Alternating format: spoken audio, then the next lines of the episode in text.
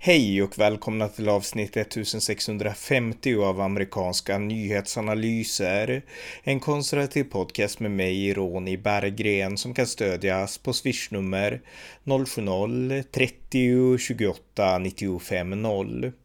I detta avsnitt följer ett samtal tillsammans med journalisten Pelle Zackrisson om den amerikanska historikern Alan Lischmans modell för att förutse amerikanska presidentval. En modell som vi här använder för att analysera det kommande svenska riksdagsvalet den 11 september. Varmt välkomna! Pelle Zackrisson, välkommen! Tackar. Eh, det är så här att i USA så finns det en känd akademiker som heter Alan Lishman och han är eh, professor på American University i Washington DC, eller om han är pensionär nu, han är 75 år gammal, född 1947. Men det här är en väldigt känd person och jag har sett honom på Fox News i andra sammanhang i många, många år och ofta så uppträder han i samband med valen därför att han är en expert på att förutse vilket resultat det ska bli i de här valen. Och det är en speciell modell som han har skapat som inte jag kan så mycket om, men du har läst in dig på den här modellen, Alan Lishmans valmodell och det är den vi ska prata om nu. Ja, eh, det kallas för The Keys to the White House eh, och eh, eh, jag, jag, precis som du, är jättefascinerad av, av amerikansk politik och Alan Lichtman tillsammans med en rysk eh, geofysiker som heter Vladimir Kales Borok skapade då en, en modell för att förutse val och det gjorde man i början av 80-talet det byggdes på den här, man byggde det på den här ryska geofysikerns eh, modell som han använde för att förutse eh, jordbävningar. Och den heter alltså eh, The Keys to the White House, alltså eh, olika punkter för att avgöra vem som ska få eh, nyckeln till, eh, till Vita huset. Och eh, varför man använde en earthquake, alltså en jordbävningsmodell, det var för att då om man ställer ett antal påståenden, om det är sant eller falskt, om tillräckligt många påståenden är sanna, då kan man säga att ja, då kommer det bli en jordbävning. Och då, vad man gjorde då, då tog man 13 olika frågeställningar som man ska besvara med sant eller falskt. Och eh, om, eh, nu ska vi se, Eh, men in, in, innan ja. vi kommer in på dem, därför att det är viktigt att mm. verkligen påpeka att den här modellen, det är därför vi pratar om den, han har haft rätt i alla presidentval utom ett mellan mm. 1900, alltså efter 1981, alltså 84 då, ja. i praktiken, ja, år, och 2020. ja, det var år 2000 då, Al Gore och George W. Bush. Det fick han fel och sen har han ju då sagt att i efterhand att han skälet att det blev fel, det var att en av de här nycklarna, då, då satte han fel där gjorde, så blev det fel svar. Så att, eh, ja. Men med, med rätt på alla andra och det är det som gör den här mm. modellen intressant och det är därför han alltid anlitas inför varje val. Eh, ja. Han kommer säkert att prata nu inför liksom midterm elections och liknande Precis. och inför nästa års presidentval och så. Men, men eh, berätta detaljerna, alltså punkterna, ja. vad det handlar ja. om. Ja, det handlar, det har väldigt lite att göra med att man analyserar eh, exempelvis procent och sådär på på de olika partierna. Det handlar, framför, och det handlar framförallt om hur pass nöjd folket i landet är med den nuvarande sittande presidenten. Och eh, då, och det är liksom en, de här frågorna handlar om hur nöjd har man varit med den föregående mandatperioden och med den sittande presidenten. Och jag har ju då gjort en svensk modell eh, där jag har försökt överföra de här 13 nycklarna till svenska förhållanden. Och det, det, är ju inte alldeles enkelt att göra det. Men i vissa, i vissa fall, bland annat då så är det midterms, det finns en fråga om midterms och vi har ingenting motsvarande. Och, och då har jag, ja vi kommer dit sen, men, men då har jag varit tvungen att ersätta det med någonting annat då. Så att eh, mm. Så, men, det var, ganska, det var en ganska rolig eh, övning och så får man ju också då en, någon form av svar där på kommer Socialdemokraterna och Magdalena Andersson att eh, vinna valet eller kommer de att förlora det? Ja, ja men vi, vi går igenom det här då och eh, mm. jag vet inte om du vill berätta om modellen i en amerikansk kontext först eller om du vill? Ja. Okay. Mm. Ja, men det kan vi väl göra då. Att, uh, den, den, första frågan det är midterm gains och uh, det är efter midterms valet så kommer den sittande, det sittande partiet att öka sitt antal de antal platser som man har i huset, eh, alltså representanthuset, eh, jämfört med det förra mid midterm election. Och eh, jag hittade ingen, ingen direkt motsvarighet. Det närmaste jag kunde komma på, det var att jag tog SCB gör ju sådana stora mätningar, så då tog jag en, tittade på siffrorna för mitt i valperioden för SCB och eh, på hösten och jämförde med hur det såg ut eh, eh vad blir det då, 20, hösten 2020 i november när man mätte med hösten 2016. Och, eh, och då såg jag, har den, de styrande partierna i Sverige, de som styr idag, Socialdemokraterna alltså? Och eh, deras stödpartier mm. tillsammans. Har de ökat eller tappat? Och, eh, och eh, svaret på den frågan, det var sant. Så det är ju liksom en, det är en pinne för in the books för... Eh, alltså svaret var att de hade ökat då alltså? Ja, mm. precis. Mm. För, för det här som är exempel på i den amerikanska kontexten, det här med midterm elections, det är faktiskt inte så vanligt att eh, det parti som styr och som har, innehar presidentskapet i USA, det är inte så vanligt att de vinner liksom i midterms election, att de ökar. Det är några få tillfällen och ett av de mest historiska, det var när George W. Bush ökade i sina midterm elections 2002 då. Det var efter 9-11 och allting, så att det vart ju en enorm liksom hype där för republikanerna och då var det många som ansåg att nu är hans omval garanterat och det blev så också då. Mm. Ja, eh, och sen fråga nummer två, också så här lite svår, det är att eh, det finns, det finns no primary contest. Det finns ingen allvarlig utmanare för eh, till den sittande presidenten och då översatte jag det till att det finns ingen allvarlig utmanare om vem som är liksom, det regerande alternativets statsministerkandidat, det vill säga Nooshi Dadgostar eller Annie Lööf eh, är ingen, det är ingen allvarlig utmanare till Magdalena Andersson. Och eh, hon är liksom en, hon är det självklara alternativet. Så mm. då satte jag det som sant också. Så att det är två sanna, eh, inget falskt än så länge. Just det. Mm. Och ja, det, det ger för, fördel då till att regeringen ska sitta kvar? Ja, mm. helt sant. De behöver, det behöver vara sex eller fler falska påståenden för att eh, det ska bli ett, eh, att, man, att de ska förlora valet. Mm. Fråga nummer tre, det är att uh, incumbent seeking re-election, the, the, incumbent party candidate is the sitting president. Och det vill säga att det parti som har regeringsmakten har också en, det är en sittande president. Eh, och eh, eh, Magdalena Andersson är sittande statsminister och hon är kandidat för det styrande blocket. Och man kan säga att Stefan Löfven var den som vann valet för sossarna, men jag, jag, efter lite funderande så sa jag att det här påståendet är sant. Den nuvarande statsministern är kandidat för det styrande blocket. Så att vi har en, två, tre. Tre sanna påståenden, inget falskt hittills. Spännande. Ja, fråga nummer fyra. No third party. There is no significant third party or independent campaign. Alltså det finns ingen, i USA har man ett tvåpartisystem. I Sverige så har vi flera partier, men idag så har vi egentligen två olika block.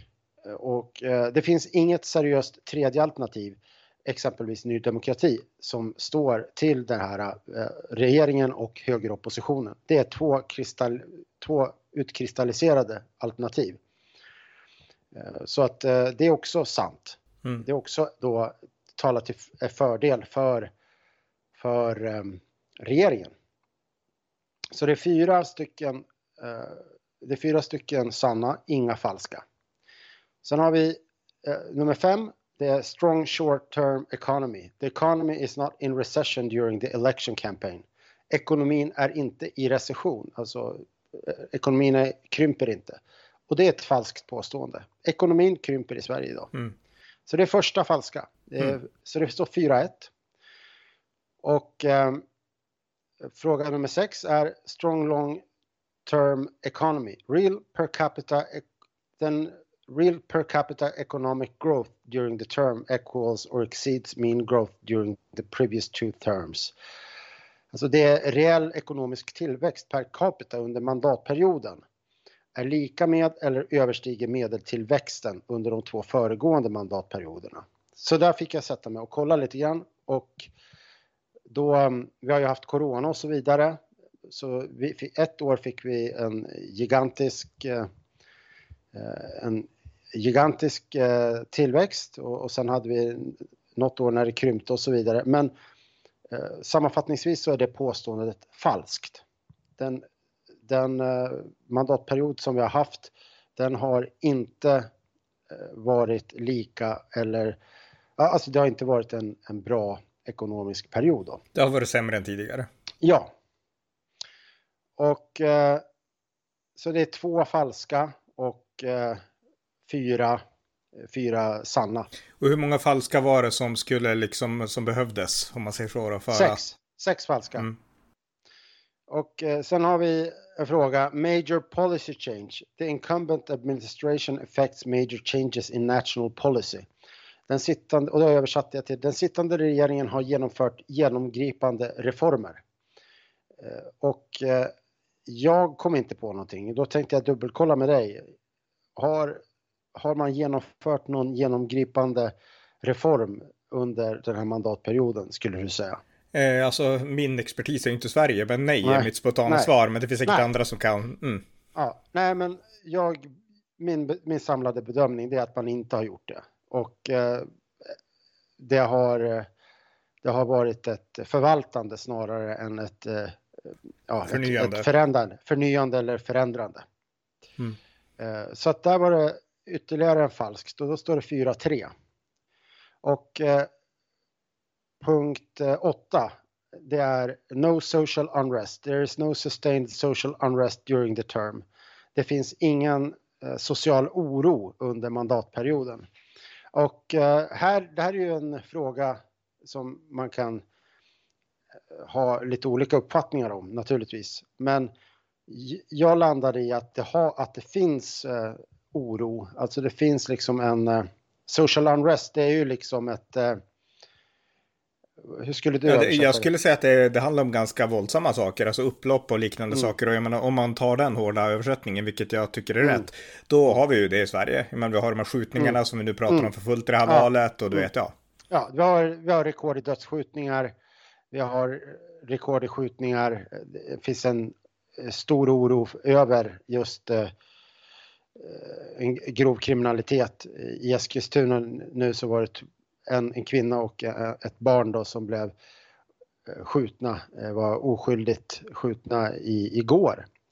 Så att så jag sa att det här var ett falskt påstående, att vi inte har någon social un unrest. Så att då är det 4-4. Mm. Mycket spännande, fortsätt. Ja, mm. precis, härligt. Ja, och punkt 9, det är den sittande regeringen har inte varit drabbad av någon skandal och eh, det, den, den frågan är ju delvis subjektiv. Men bland annat då Transportstyrelseskandalen, den skedde under den eh, föregående mandatperioden eh, fram till 2018. Och så att jag gjorde bedömningen att det har inte varit någon skandal så att påståendet är sant. Mm. Eh, och eh, så då har vi, eh, ska vi säga, sant. Ja, eller vi har falskt, falskt. En, två, tre, fyra. Vi har fem, fyra hittills då till mm. sant. Just det. Mm. Och sen har vi punkt 10. Det är, den sittande regeringen har inte haft någon utrikespolitisk eller försvarsmässig, försvarsmässig miss eh, slash förlust. Och där gör jag bedömningen att eh, det är sant. Mm. Eh, det, har, det är väl eh, möjligen om man skulle om man skulle gå in på diverse hand, handhavanden med Iran, men det är ingenting som har varit liksom, i, riktigt egg in the face. Liksom. Nej, och i det stora hela har de snarare fått en framgång med NATO, mm. skulle jag säga. Ja, ja men då, för då kommer vi in på nästa fråga. Mm. Eh, regeringen får en stor framgång utrikespolitiskt eller militärt. Eh, och där har jag satt falskt för regeringen har inte, vi har inte, eh, vi har inte gått med i NATO än. Mm. Och det är fortfarande det är fortfarande den här konflikten med Turkiet. Men det är mm. kanske någonting som du har en annan uppfattning om. Ja, jag, jag, jag skulle säga att det är sant. Alltså de, det, det de har gjort är en enorm drift. Så att eh, mm. nej, nej, vi, där ser vi det. Där är vi olika svar på det här. Jag tycker att där har regeringen lyckats. Även om vi inte är i hamn än så att säga då. Ja, nej men det tycker jag är en relevant eh, invändning. Och eh, men du får avgöra om vi ska sätta, ja. du satte falskt där ändå. Ja, nej, mm. men jag tycker det är sant eller falskt. Mm. Ja. Sen har vi på fråga 12. Har den sittande, den sittande statsministern är karismatisk? Eh, där är det, det ursprungliga frågan på, på um, engelska är The incumbent party candidate is charismatic or a national hero. så att, eh, men den sittande statsministern är karismatisk. Och eh, där sa jag, där satt jag falskt. Jag, min bedömning är att Magdalena Andersson är inte karismatisk. Ja, men då vill jag invända. Jag skulle säga sant där för att hon är ju uppskattad av väljarna. De här opinionsmätningarna som visar att väljarna har mycket större förtroende för henne som statsminister än för Ulf Kristersson. Eh, ja, det är väl ändå, jag menar hon är svensk så hon är inte karismatisk om man jämför med liksom amerikanska politiker. Men, men liksom, eh, hon är ju liksom, hon har ju karisman i alla fall att liksom inge förtroende och att liksom sådana saker. Så att jag skulle säga sant där. Ja, okej, okay. ja, du går på förtroendemätningen. Ja, ja, ungefär. Mm. Ja. Okej, okay, ja. Uh, där... Uh... Men sätt falsk tur då, så får vi räkna mm. ihop liksom utifrån. Ja. Jag menar, vi, ja. är, inte, vi är ju inte ja. Lischman och det här är Sverige, Nej. så att vi, ja, vi pratar sen. Ja. ja. Sen har vi den sista då. Då är utmanaren är inte karismatisk eller en nationell hjälte. Och eh, där satte jag faktiskt eh, falskt för att och då gjorde jag så att jag slog ihop de tre, eh, eller ja, fyra ledarna för de, de tänkta oppositionspartierna då. Eh, Johan Persson, Ebba Busch, eh, Ulf Kristersson och Jimmy Åkesson. Och eh, min samlade bedömning då är att, är att eh, alla, alla fyra utom Ulf Kristersson är karismatiska. Mm. Jag håller med om det, helt och hållet. Men, men, men, det är ändå han som presenteras som statsministerkandidaten, alltså motparten till Magdalena Andersson. Så att det blir svårt där också, men jag är beredd att hålla med dig. Alltså räknar man in alla, då är, ju, då är det falskt. Mm. De är karismatiska, de är starka ja. och så. Mm. Och skälet, skälet till att jag gjorde på det sättet, det är ju att de, fyr, de, fyra, de fyra olika partiledarna avgör, drar ju fyra olika partier. Mm. Inte, hade det varit ett enda parti och eh, sen hade de här eh, Ulf Kristersson hade varit kandidaten för ett enda parti och de tre andra hade varit hans eh, så att säga hjälpredor. Då hade jag satt att det påståendet var sant då. Mm. Ja, jag delar, det var en bra analys, det delar jag. Men okej, okay, då har vi gått igenom det var alla punkter va, eller? Ja, ja mm. det är 13 punkter. Så hur vart, nu har vi ju satt lite olika bedömningar här, men om, om ja. du börjar med dina bedömningar, vad vart resultatet då? Ja, då är det en, två, tre, fyra, fem, sex, sju, åtta.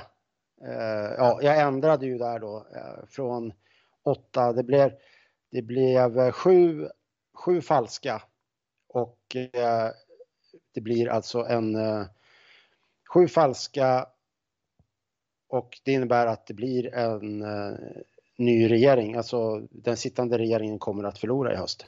Hmm. Eh, och jag gav ju, tror jag, två liksom korrekt åt regeringen. Så att enligt min bedömning, visst gjorde jag det? Jag vet inte om du skrev ja. upp det. Eh, ja, men jag tror att, eh, ja, och då blev det, tror jag det blev sex eh, falska för dig. Och det är precis på gränsen för att det ska bli Eh, att... Eh, en ny regering också? En ny regering, ja. Ah, ja, okej, okay, okej. Okay. Så, så enligt den här analysen då av Allan Lischman och eh, tolkad av dig på svenska förhållanden så vinner alltså oppositionen i det här fallet då, alltså högerblocket, det konservativa blocket och eh, det är utifrån såväl dina som mina svar när vi har liksom analyserat och besvarat Allan Lischmans frågor utifrån svenska förhållanden. Så ja, re, re, regeringsskifte alltså? Ja, alltså det, det var egentligen en, en jag gjorde mest det här som en övning i som jag, för jag tycker det är en rolig, ett roligt sätt att försöka analysera politik. Och att det kommer hela tiden ner då till det Allan Lichtman säger, alltså det handlar om vad tycker väljarna om den sittande regeringen? Är man, och hur är väljarna nöjda med läget i landet? Är, är väljarna inte nöjda med läget i landet, då kommer man att välja ett annat alternativ. Det är ungefär det som han, det är hans, eh, om man ska sammanfatta de här, eh, eh, eller det han, har, det han frågar efter, det, det, är ett sätt att ta reda på det. Mm. Och eh, det, ja, jag tycker det är Sen är den modellen som jag har tagit fram är ju helt ovetenskaplig. Det är ju bara någonting jag har satt ihop på, på kammaren. Så att, men, men jag... Ja men det, här, det här var kul, det var roligt där. Ja. Och jag skulle säga att Alan Lishmans riktiga modell då applicerad ja. på USA, där båda det inte gott för Joe Biden, tycker jag. Nej, det, det gör det ju inte. Och, så att eh, det ska bli kul att se när, när han, när de börjar bjuda in honom igen och, och intervjua honom. Jag tänkte också säga det att det finns en till, en till modell som är väldigt känd och det är, eh, han heter Helmut Norpoth och han hade fram till att, eh, han hade fram till, the primary modell heter den och fram till att eh, Trump förlorade andra gången, eller sin första gång då, så då hade han ett perfect record och eh, Norpoth var, hans modell bygger på lite andra saker. Man räknar på hur det går för, för eh, eh, i, i primärval och så vidare. Så där är det mer, det är mer så statistik, baserat på statistik och så, och så där. Medan Lichtman är en, en mer så här man ska fråga hur baserat på hur läget är i olika, olika man ska ge olika svar helt enkelt, sant och falskt. Och det, mm. Så det, den modellen kan man ju snickra lite, ihop lite själv då. Ja, men det var kul. Eh, mm. Som sagt, regeringsskifte enligt den här modellen. Men jag tänkte sista fråga. Jag fick en, en, en lyssnarfråga faktiskt. Och det är en fråga till mig, men jag tänkte vi kan samtala om den nu när vi ändå har varit inne på ämnet. Är vilket svenskt parti eh, ligger ideologiskt närmast Republikanerna? Eh, vad skulle du säga? Så kan jag spekulera lite också sen. Ja, jag skulle säga att, får man säga två partier? Ja, säg, säg hur många du vill, för att det, det måste man nog göra i, i det här sammanhanget. Ja, ja nej men det är, en, det är en blandning mellan eh, KD, Sverigedemokraterna och Moderaterna. Och det är väl ganska... Eh, och snarare KD och Sverigedemokraterna kanske. Men det är ju den ekonomiska politiken, det är där som eh, det skiljer sig rätt mycket.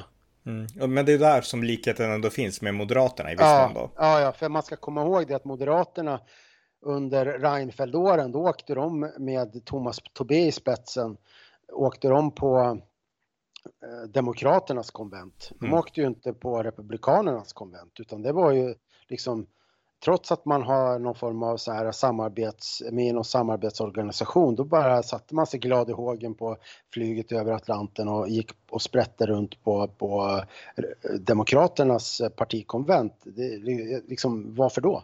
Ja, nej men man bröt ju partitillhörighet. Alltså det är sant, alltså Moderaterna driver fortfarande liksom den ekonomiska politiken som faller mer i linje med Republikanerna. Men man bröt ju av andra skäl och jag skulle säga att det är intressant för att tidigare så har ju Moderaterna haft Republikanerna som, inte vänskapsparti, men de har samarbetat. Eh, Carl Bildt har varit över, han har träffat Karl Rove, två Karl. Och eh, vi har också haft eh, Bo Lundgren till exempel som, som ledde Moderaterna en tid. Han var ju på RNC-konventet 2000, 2000 när Bush nominerades. Och då fick han frågan av en svensk journalist, jag skriver om det här i min bok om George W. Bush då, att eh, den här svenska från Sveriges Radio, hon, hon frågade om han hade blivit frälst av Republikanerna, för Bush var ju kristen då liksom. Och han bara, nej inte, inte, inte så riktigt, sa han då, så här typiskt svenskt, det är ganska torrt. torrt. Mm. men men det, jag tror så här att eh, Moderaterna kände sig nog allt mer obekväma med Republikanerna med tiden. Jag har intervjuat Hanif Bali och han sa att när vi var med i MUF så tittade vi på Fox News och tyckte det var skithäftigt med trickle down economics. Men när de började älta på om aborter aborter och liksom kristendom och sånt och fattade ingenting och stängde av typ. Mm. att, ja. Ja. Nej men eh, det, det, så här kan man väl också säga att det parti i Sverige som om, liksom omfamnar Republikanerna mest, det är ju liksom utan tvekan Sverigedemokraterna. Det är väl flera i Sverigedemokraterna som har varit eh, till och med på CPAC, mm. tror jag. Tobias och, Andersson och ja. eh, säkert Mattias Karlsson någon gång också i alla fall. Ja, så att, mm. och, och, där har det funnits ett, eh, en stor strävan från Sverigedemokraterna att bygga relationer med Republikanerna. Men sen politiskt nära är, är man, ja, Sverigedemokraterna och eh, Kristdemokraterna. Men jag skulle säga bara, bara för ja, jag skulle säga att det man vill, alltså eh, det bör ju sägas att de här Sverigedemokraterna, jag känner dem och jag vet ungefär hur de arbetar i USA. Jag menar, de har knutit kontakter via, då handlar det om den här kampen för civilisationen och så. Det handlar inte om de republikanska ekonomiska idealen, Tea rörelsen och så. Och det handlar inte så mycket om den kristna konservatismen heller, utan man har försökt, det är mer Trump-falangen man har kopplat till skulle jag säga. De som har kommit de här nya America First och liksom sådana saker. Det, det är mer där man har kopplat skulle jag säga. Kulturkriget, eller? Mm. Ja, kulturkriget framför allt, i synnerhet. Så att, och det är inte heller utrikespolitiken, republikanernas hårda utrikespolitik, även om man ville ta hem lite hit till, alltså kampen mot Kina och så, men det är inte så att man har en liksom amerikansk liksom, syn på utrikespolitik, republikanernas syn. Så att, eh, ja, Eh, men, men de är nära de är absolut det parti som söker mest kontakter. KD gör ju inte det för att KD har varit, alltså Alf Svensson han åkte över på bönesamlingar och sånt och, och liksom man försökte koppla lite grann med Reagan. Men frikyrkorörelsen i Sverige som KD ändå kommer ifrån, de vart ju väldigt snabbt fascinerade av Jimmy Carter av alla människor. Så att eh, det vart ju liksom ingen brobygge mot republikanerna därför att man tycker republikanerna var alldeles för höger och sen också när KD på 90-talet började ändra syn på aborter, de var ju emot aborter tidigare, då vart ju liksom republikanerna ett ännu större no-no så att säga då. Så att eh, KD har väl snarare främjat sig från republikanerna trots att det kanske borde ha varit en mer naturlig allians. Och här har dörren lämnats öppen och Sverigedemokraterna har börjat. Jag ska inte alls säga att de har nått målet än, men de har ändå börjat liksom gå in i den här dörren, vilket gläder mig. Men, eh, men, men som sagt, det här, det här betyder bara att det finns inte ett parti i Sverige som är speciellt likt republikanerna, utan man måste liksom plocka och bygga ihop. Ja, jag kan mm. tänka mig att KD kanske är lite rädda för att vara nära Republikanerna av rädsla för att få den här äh, abortbajsmackan slängd i ansiktet liksom. Mm. Sen finns det ju det, alltså kristdemokrater, Shirley Weimers till exempel, var sverigedemokrat, men han kampanj, han praktiserade för Young Republicans, vi kampanjade för George W. Bush och han 2004 och liknande. Sara Skyttedal, hon var ute och lekte, jag tror det var 2012 med att Marco Rubio hade gillat ett inlägg hon skrev och liknande, eller hon hade väl kanske kommenterat på hans tråd eller någonting. Så att det finns ju sådana småflörtande från vissa kristdemokrater, men det här tydliga ideologiska sammankopplingen med republikanerna, det, det finns ju inte. Nej. Nej, men mm. ja. Ja, men intressant. Då har vi pratat om det här och framförallt om Alan Lishmans modell applicerad på Sverige. Så tack så mycket Pelle. Tack. Tack för att ni har lyssnat på amerikanska nyhetsanalyser. Stöd gärna podden på swishnummer 070-30 28 95 0 eller via hemsidan usapool.blogspot.com på Paypal, Patreon eller bankkonto. Skänk också gärna slant till valfri Ukraina-hjälp. Det var allt för idag. Allt gott och återigen stort tack för att ni har lyssnat.